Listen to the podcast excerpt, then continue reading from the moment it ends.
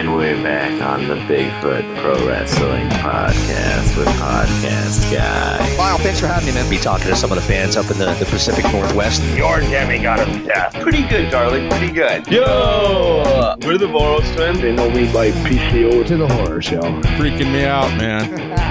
Bringing me out, yo. We are leaving the station. L train, take us out. Hey, yo, this is the Bigfoot Pro Wrestling Podcast, episode number 166. This is the L Train, and uh, chilling here. My house smells like chili. I'm waiting to eat on some of that. Uh, been kind of a weird day for myself, and uh, she is with us here. The one, the only, Mrs. Clams. How are you, baby? I'm doing very well. How are you doing? I'm doing just okay. We'll get into that in a minute. it's nice, you know. We took last week off of the podcast. We did a couple when with our big comeback, you know, with five CC and then Chase James took a week off this week. Another good one here. We'll get to it in a minute. The one and only Jaxon Stone.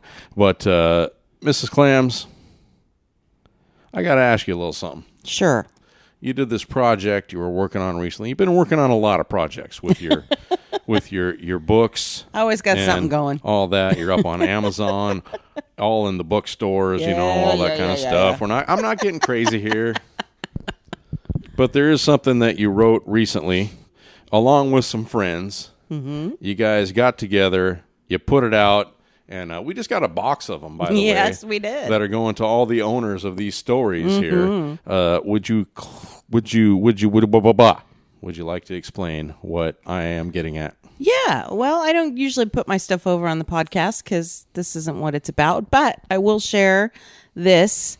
If you can take your memories back to the beginning of 2020, before there were murder hornets and COVID and all the other crap that's been going on. Murder hornets. One of the first things that hit, I think it was in January, was the giant bushfires that were happening in Australia um, that devastated, um, you know, about 3 billion animals. Um, so, me, along with 11 other authors, thought, hey, wouldn't it be nice if we could chip in and do our part to help these animals and uh, put out a anthology of stories and donate all the money to a rescue organization called Wires. And so that's what we did. And the book is called Creating Cinderella. And all the stories are a variation on Cinderella. And mine actually relates to wrestling. So for folks that are interested in supporting the charity, again, all the proceeds are going to Wires. It's a charity in Australia. Um, and if you want to check out how in the world a story about pro wrestling and Cinderella goes together, um, I've got one in the book, uh, but there's lots of other really cool stories. They're all a little bit different, totally not what you would expect. Got some um Cinderella from the male perspective, Cinderella from the stepmother perspective, all kinds of cool stuff. So if you yourself are not interested in it, but you know somebody who is, um, that would be really awesome. If you don't mind going to Amazon and looking up "Create Cinderella," you can, or creating Cinderella, Cinderella, you can get it as a paperback or you can get it as an ebook. Either one, and the dough will go to help the animals in Australia. So, thank you for letting me plug the book and uh, let folks know about this charity. I'm not sure I would ever do another one again. it was a huge project, but um, I'm glad it's done now, and we're all really proud of it, and we think it turned out uh, pretty awesome. And what's the name of that book one more time? Creating Cinderella. And just to ask about, because you're, you know, my wife and co host, about your story once. It's Yeah. a wrestling story. It is. Revolving around Yes. Cinderella. a wrestler called Pumpkin, and uh, she is uh, definitely a mid carder, and she wants to be have top billing, but she never gets her chance. She's kind of kept under the thumb of the wrestling promoter, and she finds her way to the ball of pain that is being held for this wrestling promotion and she's gonna have her time in the spotlight with prince panic so it's actually there's some really i have to say i had to give myself a pat on the back. Um, some of the wrestlers' names are uh, pretty funny. There's a, a rip off of um, some of the characters from WWE from back in the day, and uh, a new take on their names. And so, no copyright infringement. Promise, it's all genuine new- stuff. Um, but anyway, it's it's pretty fun. So I hope So you check, check it out, and we get once again these books, ebook ebook or paperback. or a paperback, yep, over at Amazon. So just put in "Creating Cinderella" on Amazon, and you will find it. and again the proceeds go to Charity. The charity is called Wires. If you want to check it out, um, they are helping uh, Australian animals impacted by the devastation of the bushfires. well that's amazing mama Thank you. i love it and uh, hopefully our uh, friends our family our uh, people that listen to this podcast will kind of dig on that I hope and, so. uh, you know Yeah. get And over and do what you can to help was, out It was pretty fun. And I hope you read it actually. I hope you read the Cinderella story. I know you're not a fan of reading my books. that sounds terrible, but he likes to read his wrestling biographies and I not so much that- fiction. But uh, maybe this one you'll crack it open. I'll tell you this. Hmm. On next week's Bigfoot Pro Wrestling podcast, with uh, the guest that's going to be, uh, I'll announce it after I record it. I don't announce podcasts before I record them anymore. Okay. Yeah. Yeah. I will give a review Mm-hmm. along. Excuse me. I'll give that review, which means I promise I will read it. And so you'll know I read it next week here on the Bigfoot Pro Wrestling Podcast. This amazing award winning podcast that's never won anything, just like Steel Cold says. But uh, thank you, Mrs. Clam, for uh, bringing that to the table this week. Thank you I've been, very much. I've been working on you, trying to pry it I out know, of you. I know. You've been a work in progress on this stuff. I know. I don't like to. I don't like to bother people, but for this, money's going to a good cause, so I feel okay. And just because I'm the husband, Yeah. go over to Twitter, follow K.A. Miltimore. Yes. check out her other Follow me on writings. Twitter. She's got a, uh, a trilogy of books. Yeah, I do. Another one coming out soon. Yeah. So thank you very much for coming on this week. Yes. Yes. And now the bad news. Yeah. I know. The L train No. last week had some symptoms. Not giant symptoms. giant not symptoms. COVID style symptoms. Okay, let's just put this on the table right now. Slightly. No fever, no cough to speak of. I mean, you kind of always have a cough, so nothing new there. You kind of always, you know, whatever. So I, I mean, no, no giant red flags. Okay, let's just preface with that. No giant red flags. However, So I got through the weekend. Felt pretty good yesterday on, uh, or no, on Sunday. Mm-hmm. We had the the grilling of the chicken and a bunch of other things that we did on Sunday. And then Monday. Okay, here's the thing: in the middle of the night between Sunday and Monday, you're getting way too much information out I'm here to now. give this per. I'm going to give this information. I was sleeping real great. yeah. and suddenly the old L train took a trip while he was sleeping and woke up on the floor Yeah, you did. next to where I'm sleeping on my side of the bed because Yeah. I had some kind of a a dream, a nightmare, I don't know what happened with the you. American nightmare or Half the the American time, I have dream, no idea. and uh, woke up on my right hip, on my right shoulder, I know. and didn't feel too bad the first day, but after that, it's a little stiff. It's you know, it's not devastating or anything, Yeah. but. Uh, Anyway, long story short.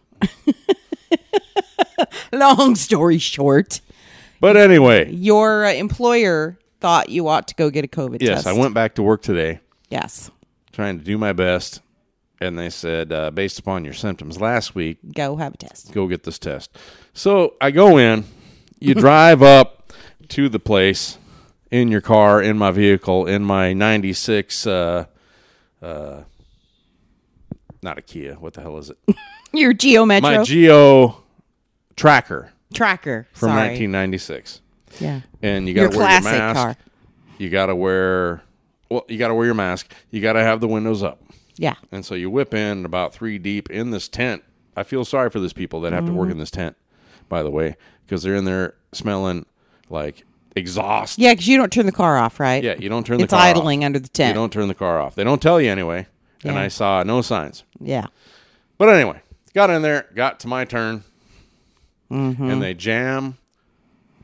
They Oh. gently insert They gently insert, or as I call it, a long stick jam it. up your nostril. Jamming.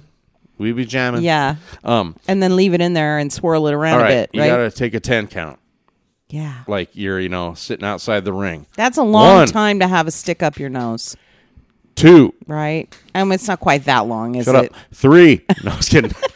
All the way to ten. Okay. And then they don't just crank the, the puppy out of there.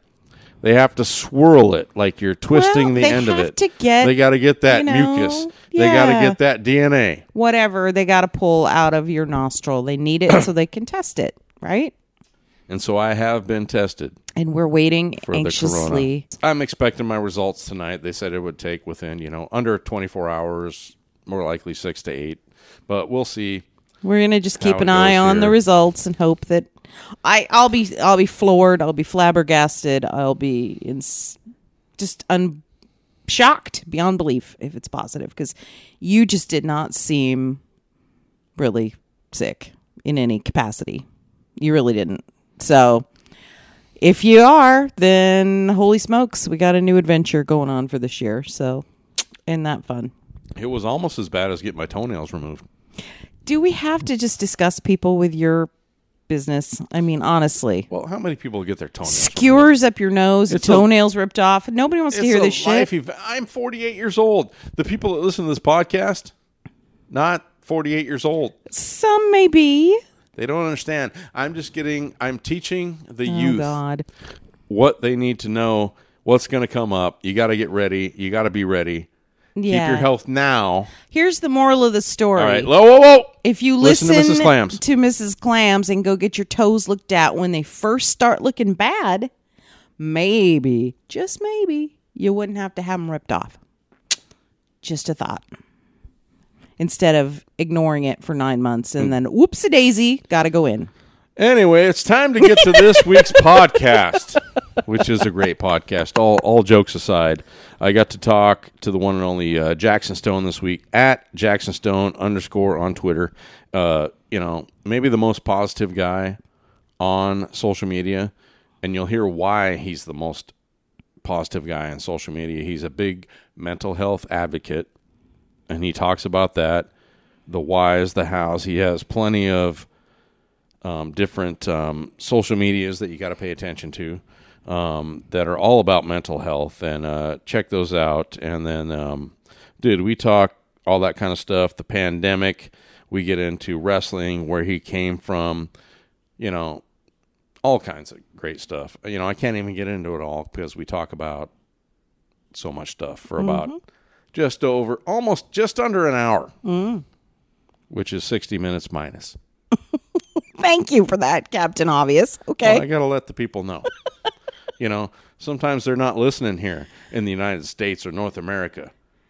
Where Maybe ti- where time has a different Australia meaning, you mean? or New Zealand, all around the country. Where minutes don't mean the same thing. hey, we're just having a great time here. But anyway, check out Uh, this week's podcast, episode number 166, with the one and only Jaxon Stone. And uh, if you're not following him on Twitter or uh, the other social media type You things, what else is it? Like Instagram and, you know, Snappy Chatty and all those kind of things. Follow him. He will, uh, you know, if you're having a bad day, he'll help. You'll check him out on Twitter, and he'll give you a nice, positive, you know, little Nice. feedback. You know, Goodness knows we can need some positivity these so days. So let's get to the show, Eh, Mrs. Clams. Yeah. Any final thoughts before I take us out? I don't think so. I think you have disgusted people enough for one day. Excellent. And one more time, get that book over at Amazon.com, people, Thank you very much. and check out that wrestling, wrestling Wrestling. entertainment story. Yes. But uh, I'm the L Train. Check me out at BFPW Podcast on Twitter. Follow us over at BigfootProWrestling.com. Mm-hmm. You can check out the entire archive over there You know, we got a couple other things on the website, not much. We're kind of working on the website a little bit. I'm thinking about things that I can do over there to get some people over there. Okay. Real nice, wasn't that? Real That was nice. snappy. That was really That was informative. snappy. And then check us out each and every week. You know, whatever app you use to download the podcast, Mm-hmm. use that. But you can check us out again on BigfootProWrestling.com Mm-hmm. over on almost all podcast platforms yes, indeed. iTunes, Spotify, Stitcher. I think Google Play. I, I got a recent email that maybe they're going out of uh, business on the podcast. So Oh, let me look a little more on that. Uh, Mrs. Clams, how do we follow you? And one more time, where do you get that book? Oh, good grief. Um, you can go to Amazon and put in Creating Cinderella and you will find it. And I'm on Twitter, K.A. Miltimore, if you want to follow me there. I'm the L Train. You are. Leaving the station. Bam! Hey, let me tell you where my good friends, Chris and Sandra, are going to be this week. My amazing sponsors. This Thursday, August 20th, Optimism Brewing on Capitol Hill, 4 p.m. to 8 p.m. And then uh, Friday, August the 21st, another great place, one of my favorite places, No Boat Brewing in Snoqualmie, 4 p.m. to 8 p.m. Saturday, down over, or up over, down over, jump and jump over at uh, Chuck's Hop Shop in Greenwood, 5 p.m. to 9 p.m. And then Sunday, August the 23rd, Ridgecrest Public House in Shoreline from 5 to 8 p.m. You know, if that ain't enough, let's talk some menu here this week. It, it- not only can you get their regular menu, which, you know, they got buffalo chicken nachos, aloha pork belly nachos, cheeseburger nachos, some other stuff. And then this week's specials, my big fat Greek nachos, Fontina cheese sauce, lemon chicken, Kalamata olives, cherry tomatoes, pickled red onions, bunch of other stuff on there. They got a tofu tostada, and then a cherry lime agua fresca, and then for dessert, white chocolate blackberry blondie. Oh my God! It's uh, made with blackberry port jam and roasted white chocolate. And if I haven't told you before, don't forget you can check out their fermented hot sauces, six ounce bottles, six bucks a bottle, two for eleven, three for fifteen, and then they have uh, a variety of uh, different flavors from uh, eight to ten on a uh, hot uh, heat, uh, you know, if you will, you know, it's eight of ten hot or they have a couple that are four, which probably are more flavorful. But anyway, check it out over on their social media. NachoMamasSeattle.com is their website. If you want to check them out on Facebook or Instagram, Nacho Seattle, and Twitter, Nacho hashtag Nacho Mama Seattle, hashtag Nachos and Beer, hashtag Gourmet Nachos.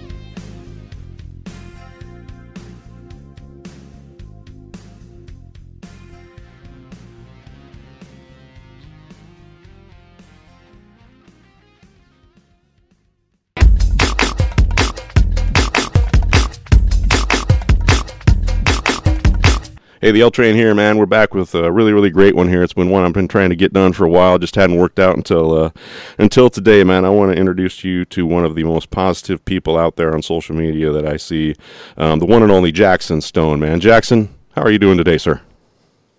Uh, I'm doing really good.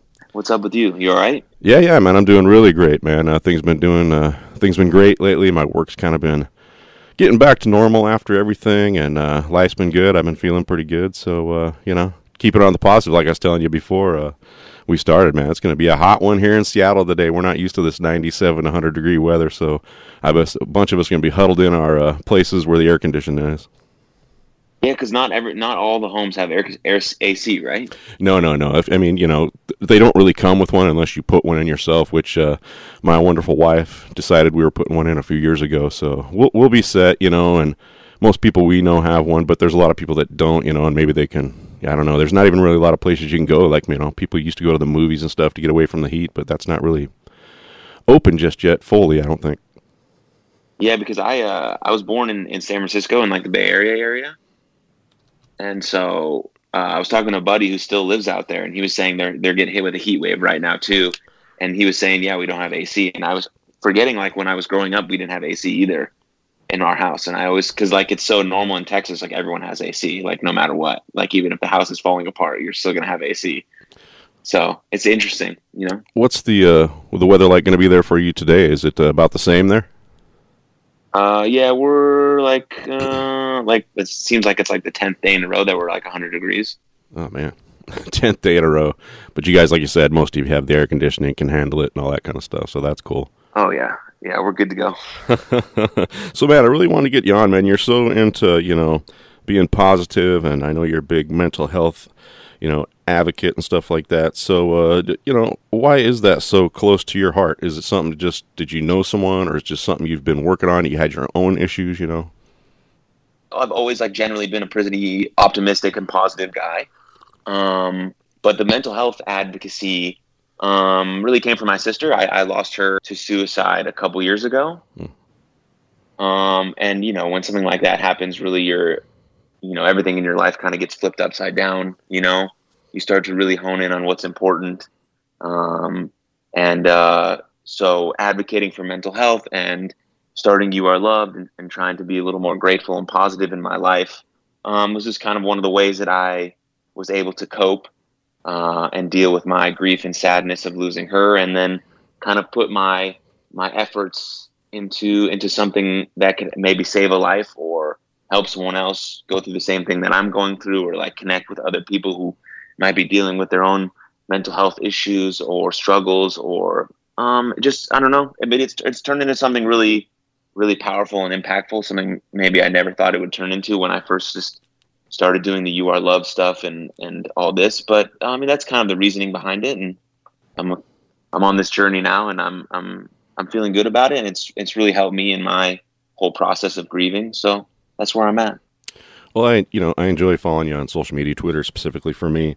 You know, because you know you're you're always on there giving out some nice quotes, trying to help people out. You know, I see you helping other people chiming in on their their issues. So I think that's uh, you're really like um, you know out there helping people, really you know putting your hand out there and reaching out. And I think that uh, should be commended that you're doing that.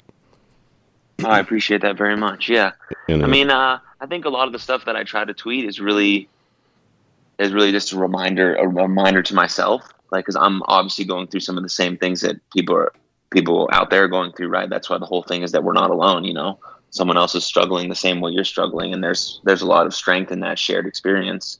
Um, and so when I'm feeling some type of way, or I'm, you know, then I, I try to tweet myself out of that thought pattern, you know, and, and put my put some positive vibes into the universe, and knowing that when I put it out on a public platform, someone else might uh, you know, get the same kind of uh, profound effect from the words that I written, and those words kind of affected me in a positive way. So maybe they'll affect someone else too, and you know. But uh, that's kind of the beauty of social media. Uh, I try to use it for all that, it, all the positive that it can be used for. Uh, a lot of people on there don't. Um, so sometimes you just got to be the light in the darkness, you know. Oh, that's great on there, man. You you definitely uh, brighten up my day when I'm kind of having a bad day sometime, and I see those quotes. Which uh, I'm going to mention some of those just in a minute. But you know, you got a, a few different things going on. You got your uh, the at you are loved, the at shop everyone. Uh, why don't you just kind of take us through each one of these? The uh, at you are loved. Uh, what, what's that all about? What what you know what goes on there? Um, yeah, so you are loved basically is the kind of the name of the mental health movement that I started a few years back. Um, kind of started off as just a a T-shirt, uh, turned into like a, a weekly video series, um, which is whether we have, uh, still both have those running. Um, but I just launched like the website uh, for You Are Loved, so it's just it's just my my mental health movement. We're uh, I'm turning it into a nonprofit here in the next few months, um, and so I'll start doing like uh, some community events, some support groups um, educational events on like mental health and how to help a loved one, seeing the signs and symptoms. Um, and then, of course, there's a bunch of merchandise on there. Um, and all that merchandise goes to mental health awareness, education, and research. Um, so that's the big one. I mean, that's that's the one I'm really the most proud of. And, Um, and, and on that one, the you, you mentioned the mental health uh, weekly series. Uh, is that just anyone kind of just putting out a video, or you know, tell us about that? Yeah, so the weekly video series is basically um, people uh, sharing their mental health journey um, via it can be written form or video, but the, obviously the video series is a video. Um, but it's just them kind of sitting down um, and sharing their story, their how they're overcoming their daily battles, like what's helped them, you know, what's what they're struggling with, and then just kind of putting that putting their story out there, putting their vulnerability out there. Um, and then when people watch that, they feel less alone because they know someone else is going through the exact same thing. Um, I uh, this past Friday, I had Jimmy Jacobs uh, share his story for "You Are Loved," which was pretty amazing. He's a pretty incredible guy. Um, but yeah, so if, if you're listening to this right now and you want to share your, your mental health journey, your story, yeah, hit me in the DMs and we can talk. Perfect, man. And then the next one, looks like uh, at, pardon me, at shop everywhere. At, excuse me, at shop everybody. Tell us about that one. Yeah, yeah. Um, so I kind of, I don't know, I kind of branded the idea of Jaxon Stone everybody, kind of for my pro wrestling idea or character or gimmick, whatever you want to say it is. Um, and then during the pandemic, I uh, I started working at Walmart a little bit for a few months because wrestling obviously shut down and I needed kind of some things to do. And uh, you know, I'm seeing all these people here who are like essential workers, and they were essential workers before the term essential workers became a thing. Mm-hmm. And I just felt like they were like super undervalued and underappreciated for like helping the country run on a day to day level, and like they weren't being praised enough. And just because during the pandemic they be, they became essential workers, even though you know when we're not dealing with a global pandemic, they're still very valued, or they should be more valued than they are. And so I came up with the idea of like shop for everybody. So uh, basically a clothing brand, a clothing line for everybody, centered around uh, people in the community. So like you have these like big brands who uh, they have like a roster and ambassador program, and usually people on their roster are like already famous people, already people because they're trying to get their brand more notoriety. So they're going to pay these people to be on their brand, so the brand becomes more not- notable. I would like to do my brand will be for everybody, and the, the roster or ambassador program, whatever you want to call it, will be people from the community, like small business owners, grocery store workers, truck drivers, and these people will have like their own themed shirt, or we'll do events based on who they are, and then you know uh, all these kind of different things. So the the idea is that everybody is helping everybody, and then on the website, when you buy a shirt or you buy clothing, you have the option to uh, pick what charity you want 25% of your your uh, proceeds to get donated to. A lot of it will center around like um, like poverty, ending hunger, homelessness, educational stuff. Um, so that's kind of the idea for the brand. I'm launching that in January, so I'm just kind of putting the pieces together right now and trying to get a little buzz on social media for it and stuff like that. Yeah, that's amazing. That's uh, phenomenal stuff that you're piecing together there to help everyone out, uh, man. And then, um, you know, and, and you also have your uh, Jaxon Talks, everyone, your YouTube series. Uh, you you do that weekly? Yeah, yeah, yeah. I got a podcast, Jaxon Talks. Everybody comes out uh, every Tuesday. And you just kind of talk about whatever comes up, wrestling, mental health, anything you want. Yeah, it's a pretty kind of shoot the breeze lifestyle podcast. I have guests. Um, sometimes I do solo episodes. I have a hotline where people call in for like an hour and we just have conversations about whatever. Um, but yeah, that's my that's my podcast. It's on YouTube, Spotify, Apple, or you can go to jaxontalkseverybody.com.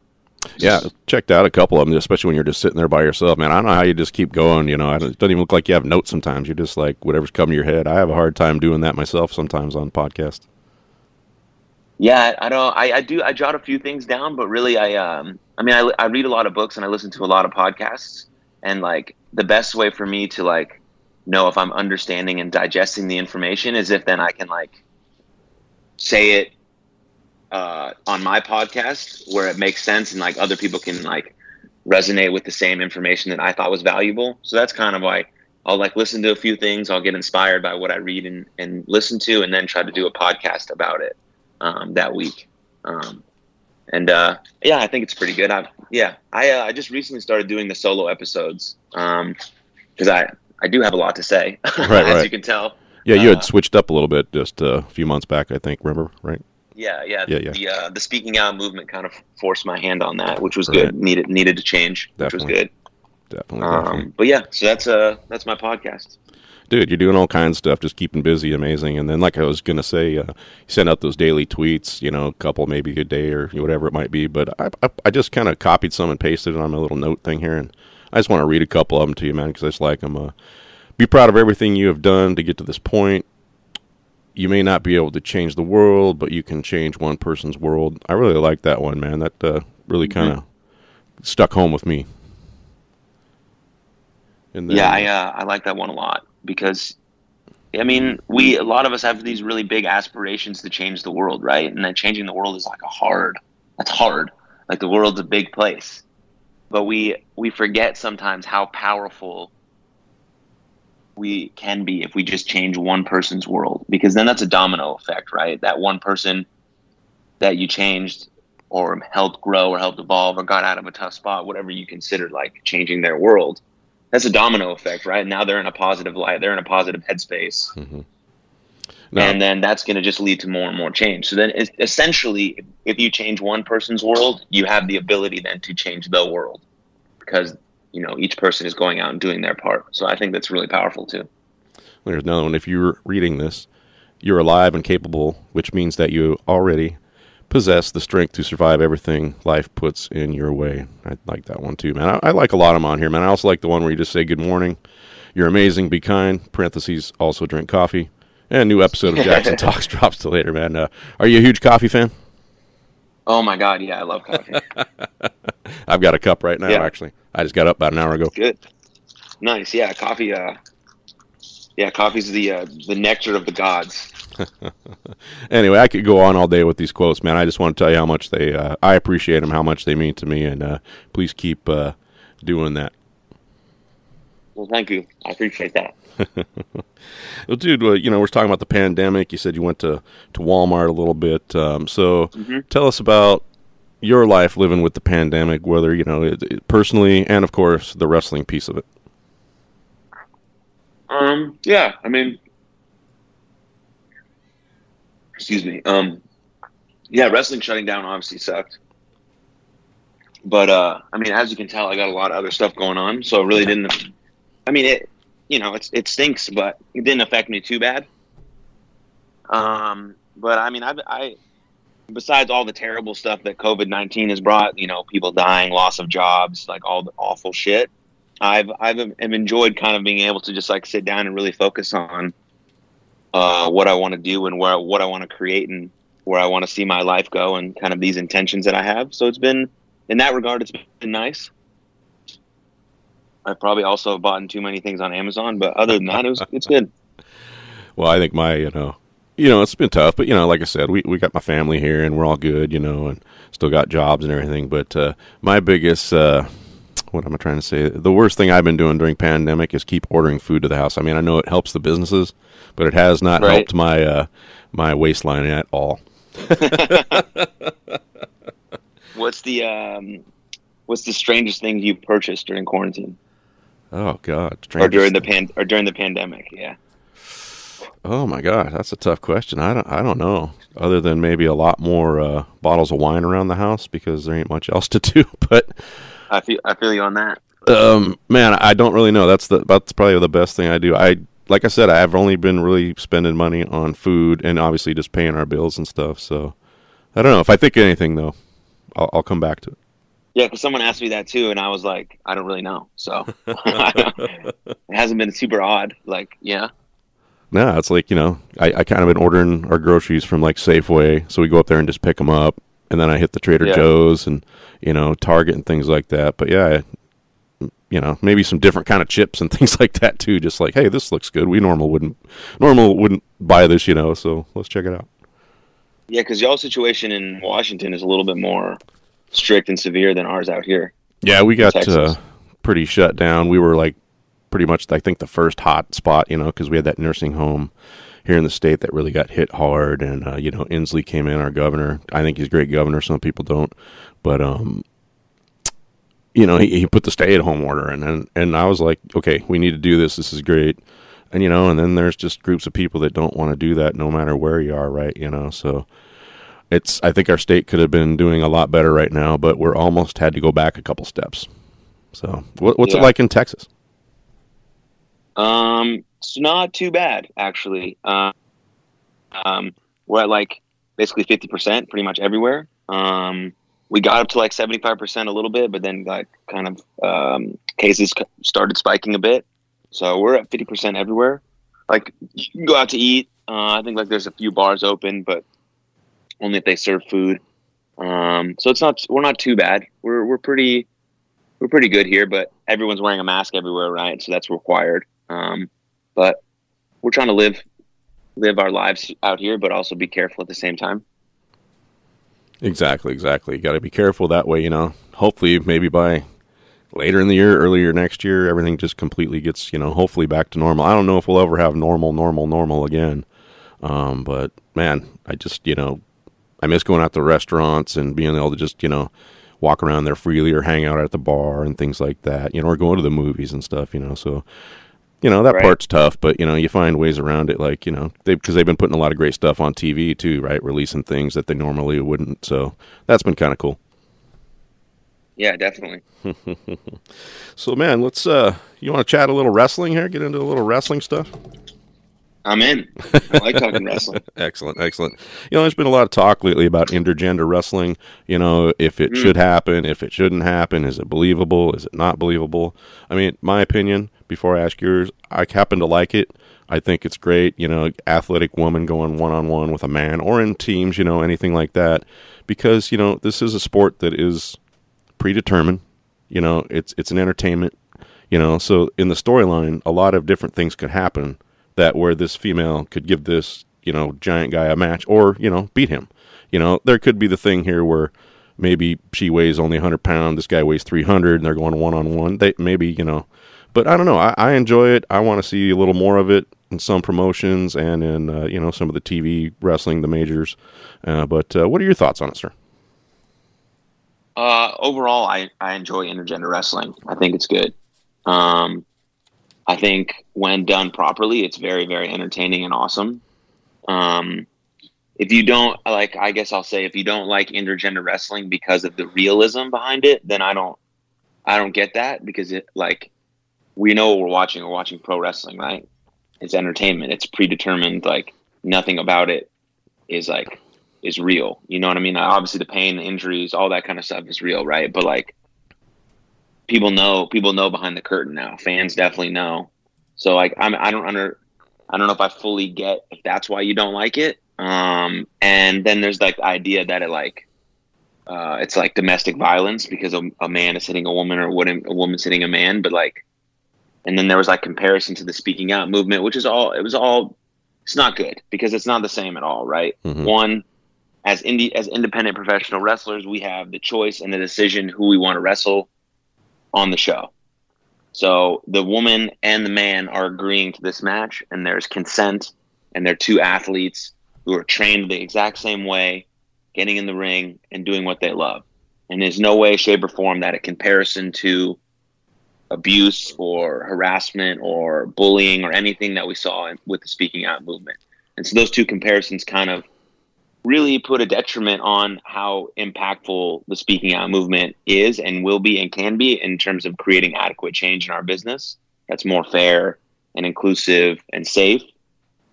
And so intergender wrestling is an important part of that. It's an important part of the growth of the business. It's an important part of like putting women at, on the same level like as good as we are because they are. There's plenty of women wrestlers out there that are way better than me at pro wrestling, and they should be they should be they should be touted and and put in the same positions as anyone else. Like, so you can have your gripes against intergender wrestling. That's fine. Like you're allowed your personal opinion. That's beautiful. But the problem I have with is that if you don't like it because you're like shitting on the the athletic ability or the talent or the way someone was trained of the woman, then that's where I have an issue. You need to respect the talent and the work ethic and the ability, regardless of if you want to see them wrestle a man or not. That's my that's my take. And you know the the locker rooms, promotions that you've been in. Have you seen a positive thing towards uh, intergender wrestling from you know the other male talent? Not to Yes, name names, yes, have. Yeah, okay. No, yeah, it's all good. But I also think there needs to be a standard. Like, if you're if you're a woman and you don't feel comfortable wrestling said woman or said man, you should be able to say no. That's the power you have as an independent contractor. And it should be it should be the same with a male too. If I if I'm a male and I feel uncomfortable wrestling this other guy on the show or this other woman on the show, it should be okay too. It shouldn't be seen as like you don't like this or you don't respect that. Like we have to create a culture of like being able to choose our value ourselves and be able to say no and then held accountable for that decision and not be attacked for it. So there's got to be we just got to create an equal standard Mm-hmm. for everything, right? And that's like a, a theme for the whole for everything that's going on in the world, right? Equality for everything. Right, and it sounds like a really, if, you know, if you have a really great promoter, he's going to respect that and make sure everything's, you know, taken care of.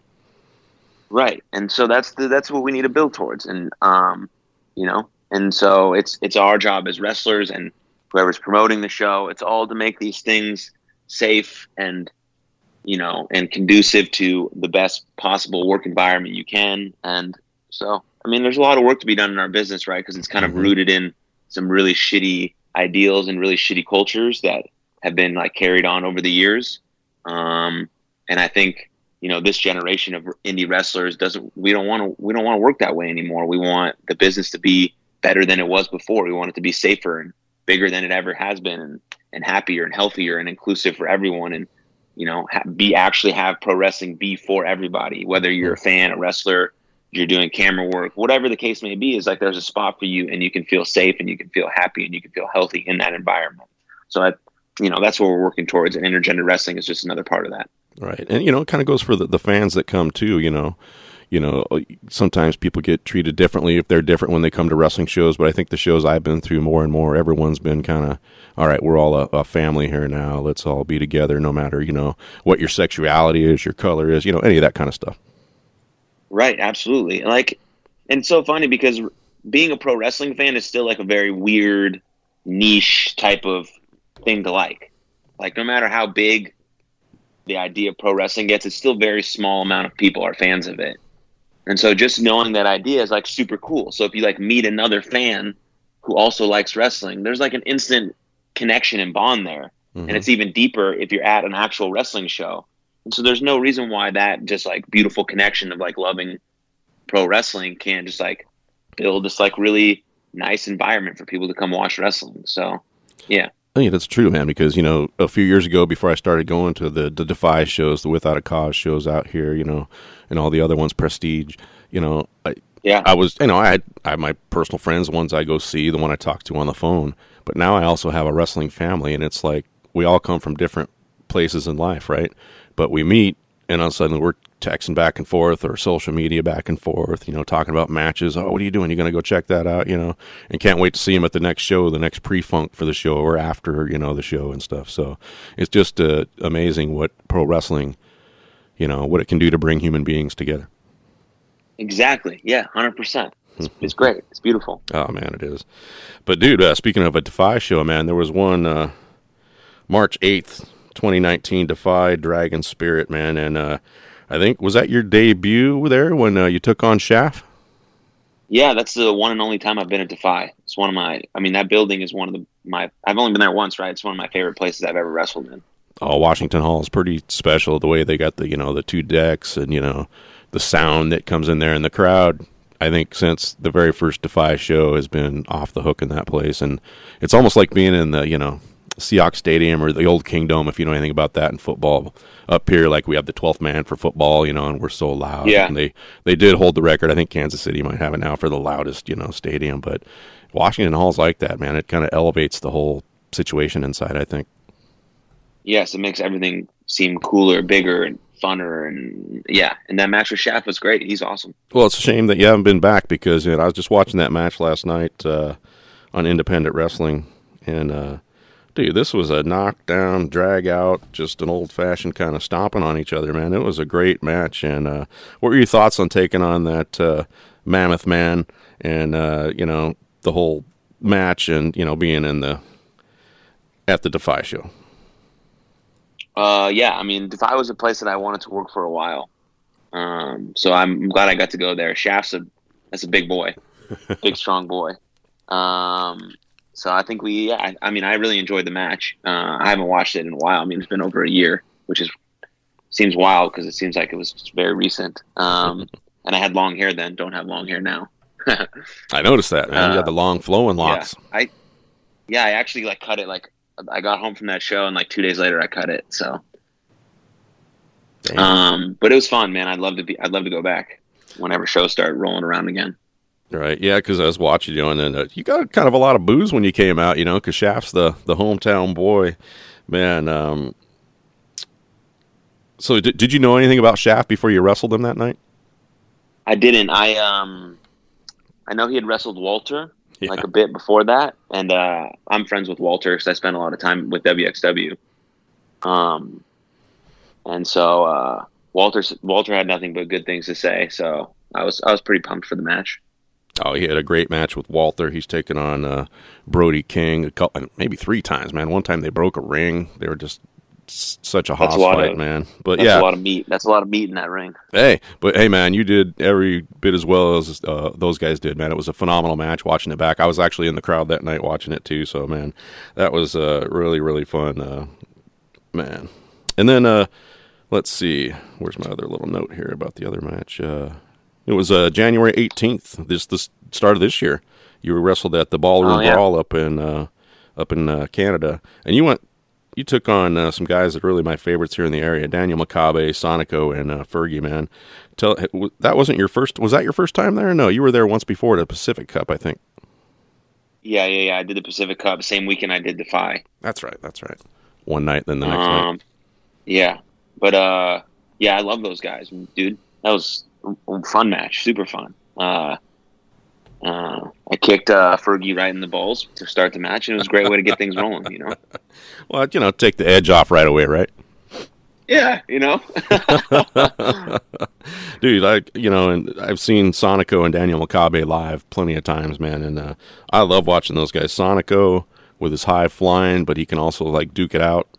And then Daniel Makabe is like technical wrestling. I, I love him. He reminds me of kind of an old school wrestler a little bit. Just going to take you down, you know, work on an arm, work on a leg, just kind of tie you up a little bit. Uh, what are your thoughts on those dudes? Yeah, uh, big fan of Makabe for sure. Uh, we we uh, I mean we can I mean I, I'm a fan of his work in the ring for sure, but we connected just as like people uh, like that that weekend, and that was it was really nice because I I'd heard a lot about him from like other people from like Wheeler Yuta was telling me about him and a lot of these things, and I saw he was going up to WXW and. And so I was excited to meet him, and uh, yeah, we connected really well. And yeah, I'm a big fan of just him in general and his work and stuff. Um, and then uh, I love Fergie. We we we got along really well uh, the first time I did their Pacific Cup. So he's he's a great guy. Um, and Sonico, I'd never really I hadn't seen a lot of his work, um, and so I was a bit unfamiliar with him going into the match. But yeah, clearly he's a stud. Uh, and then I talked to him. He's been into Japan and all these really cool things. So yeah, impressed by impressed by everyone there. Yeah, I remember just first seeing him. He was a lot skinnier, just wrestling at the Lucha Libre Volcanica shows. If you, I don't know if you've heard of those up here, they're kind of a little smaller deal, but uh, they're really fun shows. You know, it's mostly all lucha and stuff, or at least it was back then and stuff. And uh, yeah, I saw him on then, and to see what he's doing now has just uh, been a lot of fun. Like I kind of seen this kid growing into his own. Yeah, absolutely. So, dude, what are your thoughts on? Uh, real quick, sorry. Were those the only times that you've wrestled here in up in the Washington, Canada area? Was the uh, Defy show and those couple of ECC dub shows? Uh, yes, yes, that's it so far.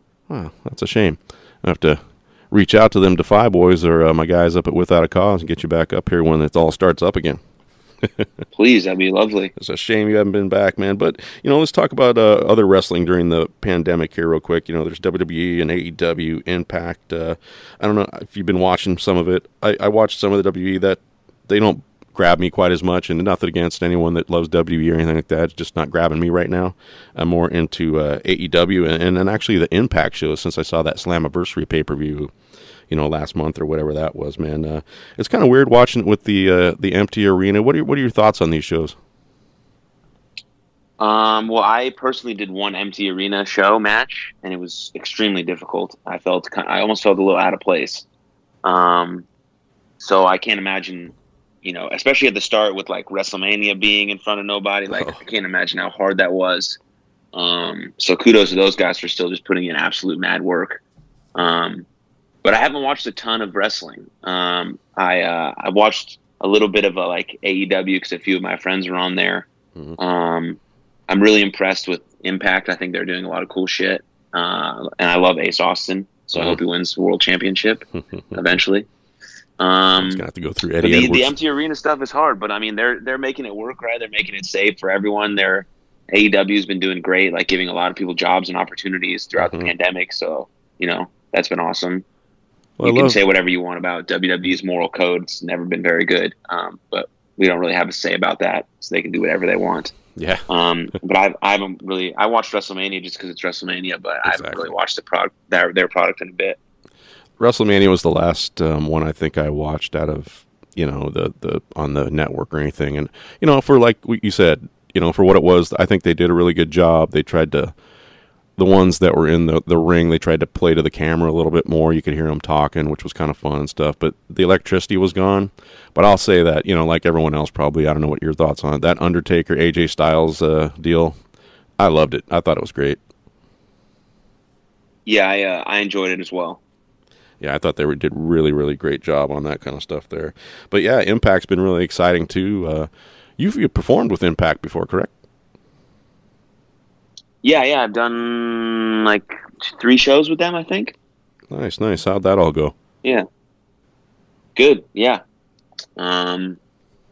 Well, I, yeah. Well, I wrestled. Yeah, that's all good. I like Impact. I would definitely. I would love to work with them more. You know, they're doing cool stuff. Well, as a fan of uh, Chris Bey, because he's the Without a Cause champion up here in uh, Everett, Washington, Yeah. it's great to see him uh, and Willie Mack going at it and him uh, take that uh, X Division championship. Man, Chris Bey, he, that guy's off the hook. Have you been in the ring with him? I've never been in the ring with him, but I only heard really, like really, really good stuff about him as a wrestler, as a dude. Yeah, Um, he's, he's doing really And phenomenal. uh, I mean, I see him. I see him some of his stuff on social media. So yeah, he's uh he seems like he's he's killing it. So yeah, that's awesome. yeah, he's also a really positive guy on social media too. So that's good to see. Uh, yeah, I do see some of that stuff. I love it. Love to see it.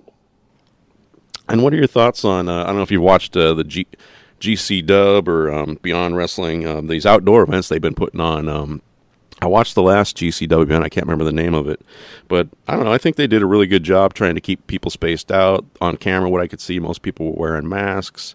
You know, the only problem is when one of the matches went over way far from the ring, and everyone kind of followed them, and everyone was bunching up. So that seemed to be the only issue there. So that should maybe be on the maybe the wrestlers got to stay like right by the ring or something, so everyone doesn't huddle up. But I don't know if you've seen any of these shows or, or uh, your thoughts on these uh, outdoor shows.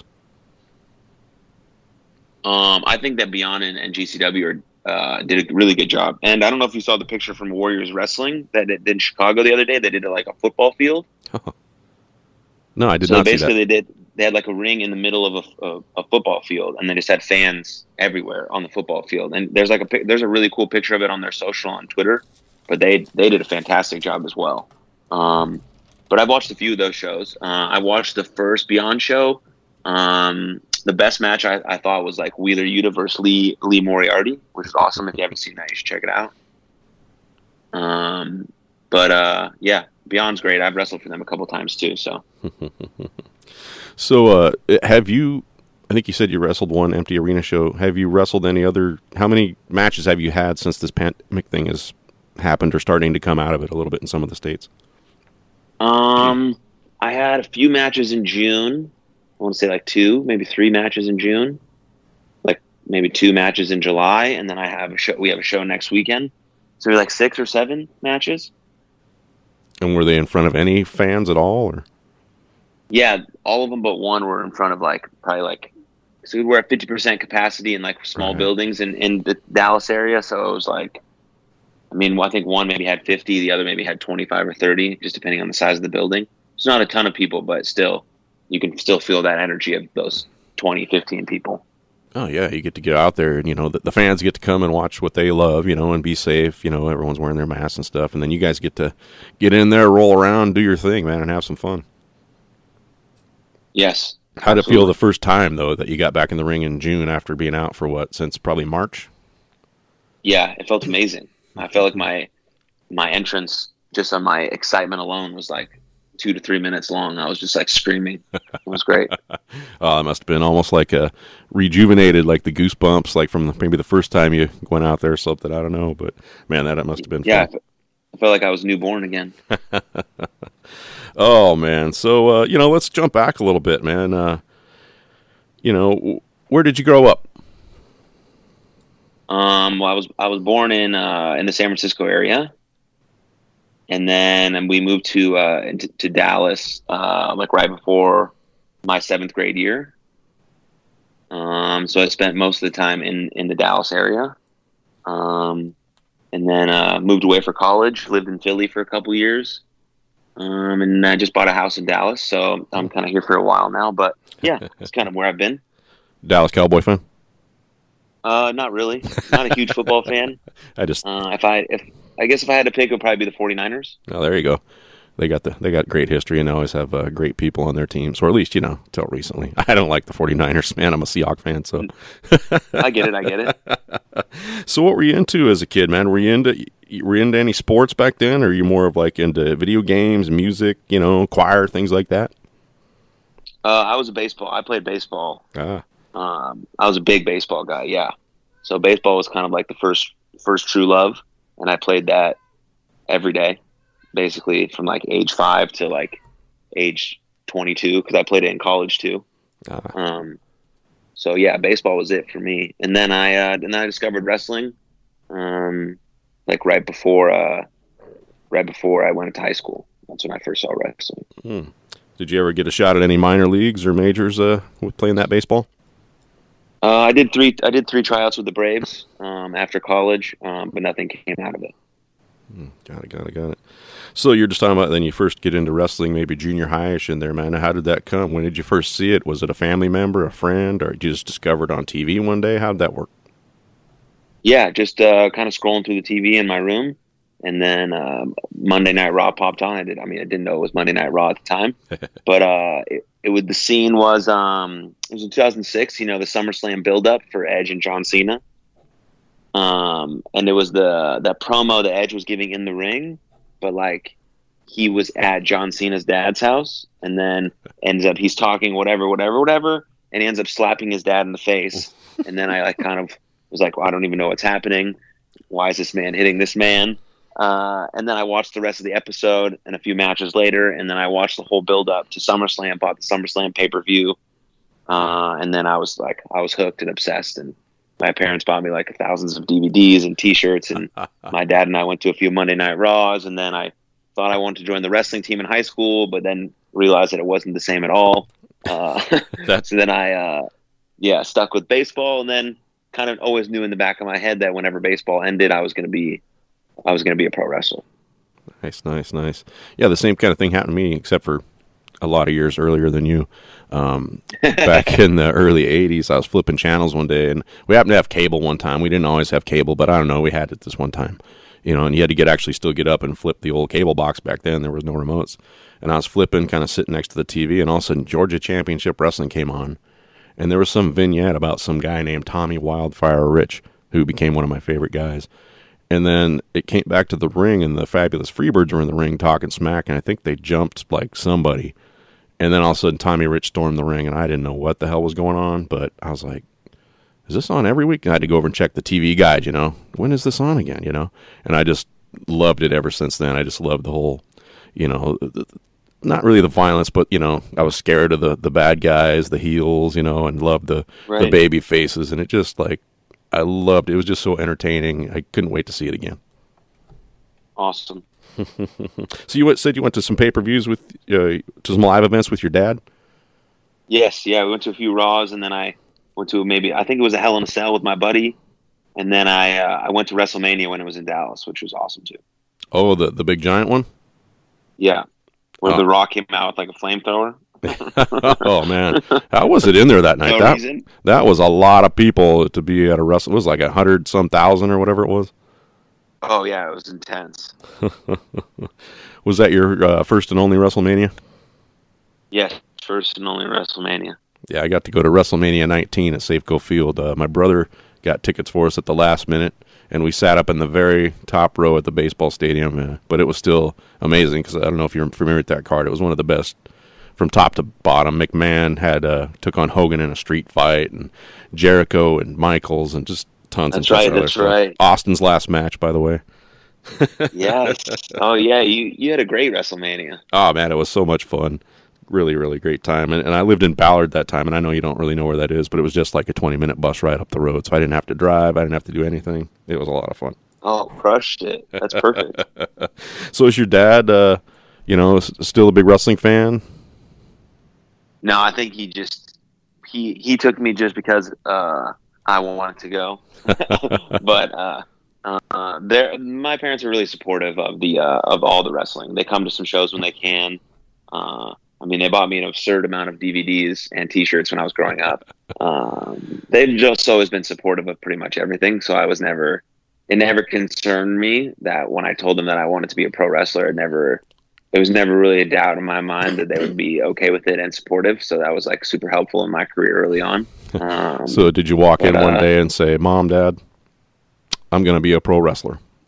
And they just pretty much. kind of looked at you and said, All right, what do we need to do? Or they were just kind of like silent for a minute? Or they were like, yeah, my mom was like, yeah, I saw this coming. And like, I knew this was coming. Like you weren't going to get all these DVDs and go to all these, you know, watch all these shows and, and not, and not do anything about it. And then, so we just kind of, uh, they helped me find a school that was close by. I was working as a personal trainer at the time when I, when I came from college. Um, so yeah, I was working as a personal trainer, got some money together and, and paid for school. And then, you know, nine months later in September of 2015, I, uh, I had my first wrestling match. Oh, crazy, man. And uh, tell us about uh, getting into the training. Uh, where did you train at? Was that at the, um, oh man, I had it up here, the MPX Wrestling School? or Yes, yeah, yeah. So the uh yeah, MPX Wrestling School in Bedford, Texas. It's like a 40 minute drive outside of Dallas, so not too far. Um and uh yeah, the head trainer there, kind of the owner as well, is uh, Stephen Kirby. He's been amazing. Um, so if you're in the area and you need a place to go, I would definitely go there. Um, but uh, they uh, they have their own building, and without the pandemic, they're running shows every single week, every Saturday night. Um, so I mean, this pandemic's really hurt them in, in Mm. that regard. But uh, the training school's still open. Um, but uh, yeah, so it's been that's been that's kind of my home, and so where I consider home. So that's yeah, it's a good spot. So tell us about walking in that uh, first day. Were you nervous as hell, or were you confident? I mean, what what kind of size guy were you then? Were you a big guy, skinny guy? Uh, I was about the same size. I was coming off of baseball, so I was a bit heavier. I was like, I'm like six one, so I was coming off of baseball. I was about two thirty five, kind of thicker. No, so Um, you're you're, not really you're not really worried about how you look when you play baseball. so you're already pretty thick, dude, big guy. So you're walking in there your first day. How's your mental? Great. I mean, I, I just got done, you know, playing Division One baseball, so like I was I was pretty much ready to go. Like I I, I just watched um, the first day of training just to kind of get a feel for it, and then I was like, yeah, I'm going to do it. And then basically we were training four nights a week, you know, and uh, Nice. My my training stories are perfect. I don't have any horror stories. Like I was treated very well, and it was it was actually fairly. I mean, it's obviously a grueling process. Wrestling's really really hard. Um, uh, obviously, I'm still training now to this day, but yeah, it was a it was a really good uh, starting point for me, definitely. And you mentioned the trainer, I think, but uh, was there any other like mentors, coaches there that really kind of helped put you forward?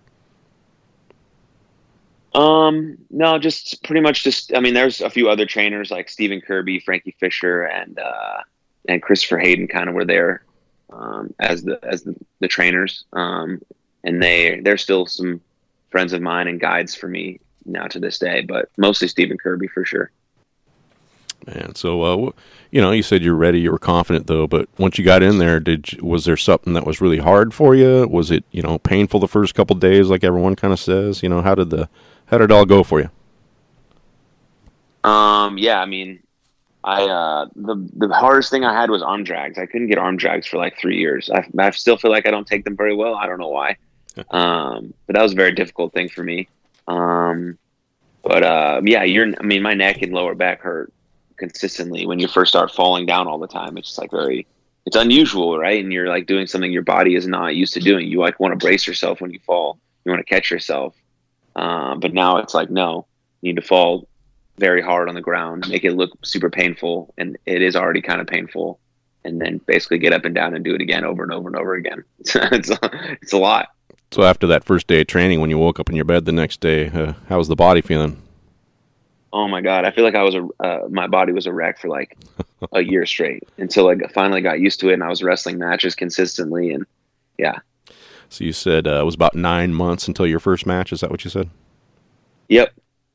And uh, how did that go? Your very first match. How were your nerves coming through that curtain? Uh, you know, do you remember much of the match?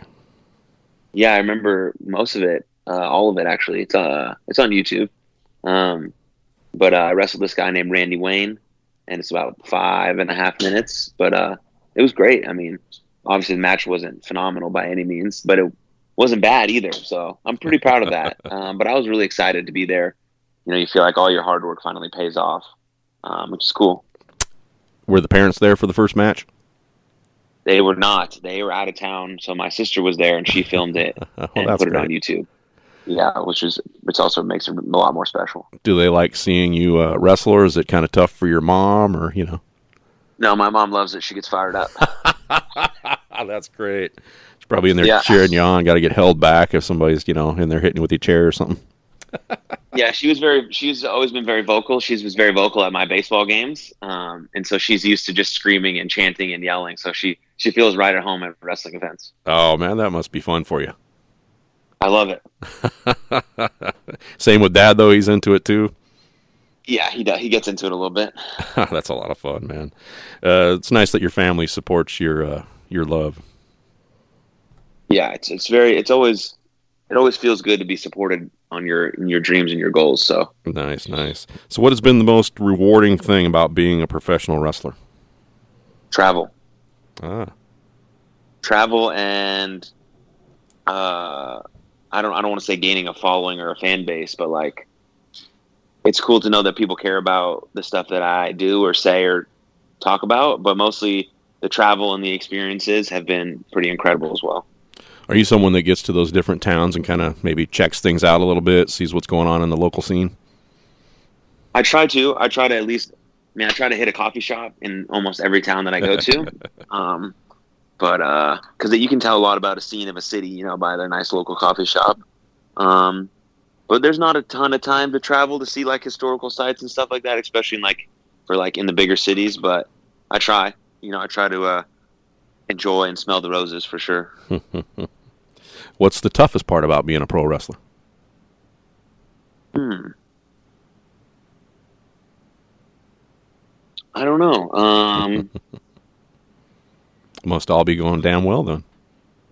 I mean, I don't know. I just I, I don't consider it. I just consider it part of the you know part of everything that you go through. Like to have a, some tough spots. I mean, there's always times where like you feel like you deserve this booking or should have been in this position, right? But that's that's all hindsight now. I'm just I'm just looking to get back in the full swing of things and having shows three to four nights a week and you know traveling again. So. I mean the tra- I mean the training at at start was tough, but you know that wasn't that bad either. But I don't know. Yeah, I don't. I don't know. Just I like the overall package of being a pro wrestler. It's exciting. Nice. So, would have been, pardon me. What's some of your uh, couple of the favorite matches you had, or your favorite opponents you like to get in there with?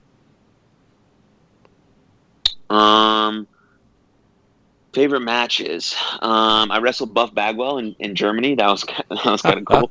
um, uh, so that's been a. I wrestled John Morrison at a show in Texas, which was really cool. And then he got he got signed back to.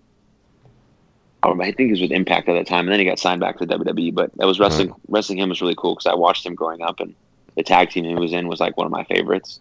Were you in awe a little Um, bit being in there with someone that you used to watch on TV? Yeah, dude, it's, it's cool. And then you realize that he's just like a really cool, sweet dude, and he just wants to have a good pro wrestling match too. And then you're just like, all right, cool. This is this is normal. No, he seems like a really nice Um, guy. I've met him one time at Defy and talked to him for a minute, you know, and got a picture with him and stuff. But he seemed like really great, down to earth dude. He is, yeah, very much so. Um, and then there's this guy out here in Texas called Chandler Hopkins. His name is Chandler Hopkins, and uh, we've wrestled maybe like three or four times now. And uh, I feel like we're just getting better each time we go out there. So I'm really enjoying those series of matches we've had, and and uh, and and growing and getting better with him. Nice. So, what do you think about the the state of um, in independent wrestling from now. I mean, from four years ago until now. It, it seems like it's just as a fan looking at it, it's come like a million miles. But that's me up here in Washington, where four years ago it was really scarce wrestling up here, other than a couple promotions. But uh, now it's like you know we have Defy, we have Without a Cause, we have Prestige, Five CC. That you know there's a couple other ones that just come don't come to my head right at the top. But uh, what do you think about the state of wrestling these days compared to when you started? Oh man, the indie scene is uh, is booming, right? I don't even know four years ago how many people were making a full time living off just being independent professional wrestlers. But you can do it now and you can do it very successfully and you can do it while making uh, a very good amount of money.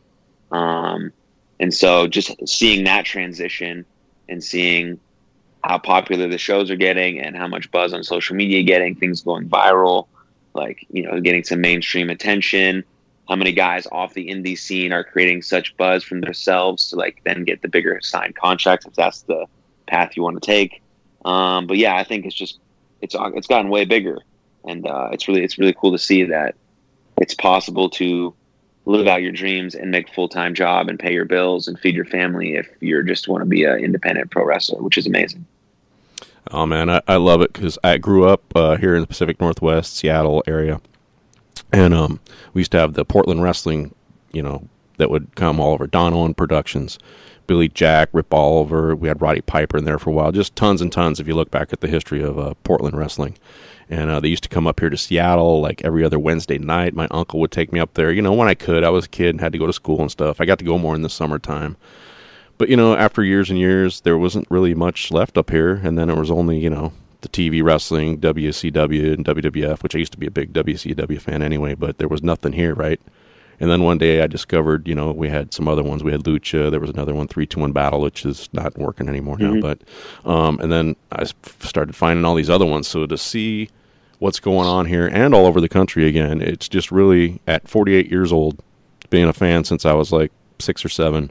I'm kind of rejuvenated to watch. I look forward to you know doing these podcasts with all the wrestlers like yourself and the talents. You know, I can't wait to see the shows that are going to be coming up. And uh, man, I love it. And wrestling seems like it's back and for the better. Yes, hundred percent. So, dude, man, uh, it's probably time to head off here. I'm sure we got uh, some other stuff to do today. But, uh, dude, why don't you tell us about all your social media real quick? How we get a hold of you, follow you, you know, the other things we need to follow you with all your other deals going on here. Why don't you tell us about that? Um, yeah, I'm most active on, on Twitter and Instagram for sure. So I'm just at Jaxon Stone. So at uh, J A X O N S T O N E. Um, and then uh, for uh, for the You Are Love stuff, you can go to uh, youarelovedlife.com and uh, that'll just give you everything you need to know about that and the movement and how you can get involved or if you need more mental health tips, tools, and resources. Um, but uh, and then I post uh, at least a video a week on YouTube um, with my podcast. Um, and then if you're interested in, uh, in subscribing for the uh, Shop for Everybody brand, go to shopforeverybody.com and uh, you'll get uh, some further details about that brand and when it's going to start and all that stuff. So that's kind of where you can follow me. Right on. You got any uh, current wrestling merch out there that folks can jump on? Oh yeah, my website I have a bunch of merch um, at jaxonstonewrestler.com, so you can go there and uh, good merch. I have really old tees on pro wrestling tees if you're interested in like lights, camera, Jaxon, really old school merch. But I've got a bunch of new stuff on my website. And I think you mentioned one thing. You any uh, matches, appearances uh, coming up here in the f- near future? Uh, I think I have a show next weekend with SWE where it's like a TV taping in in Canton, Texas. Um, but uh, other than that, I'm not sure. Uh, not sure when my next match will be. Oh man! And before we head off, man, uh, Jaxon, thanks so much for coming on today. I know it took us a while to hook it up. Uh, I really appreciate talking to you. Really enjoyable guy to talk with. Uh, thanks so much. And uh, do you have any final thoughts before we uh, head off into the old uh, sun today? It's going to be a hot one. Um, not really. Thanks for having me. Uh, I uh, yeah, I'm glad we made this work finally, and uh, yeah, I hope you have a good rest of your day.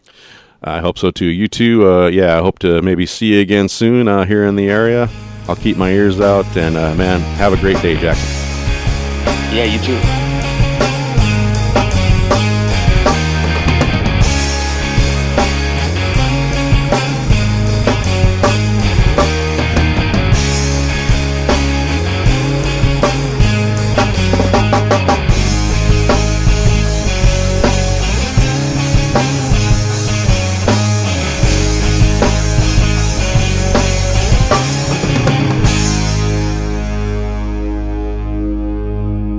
This episode recorded at the Bigfoot headquarters. This has been a Swagamore production. Production.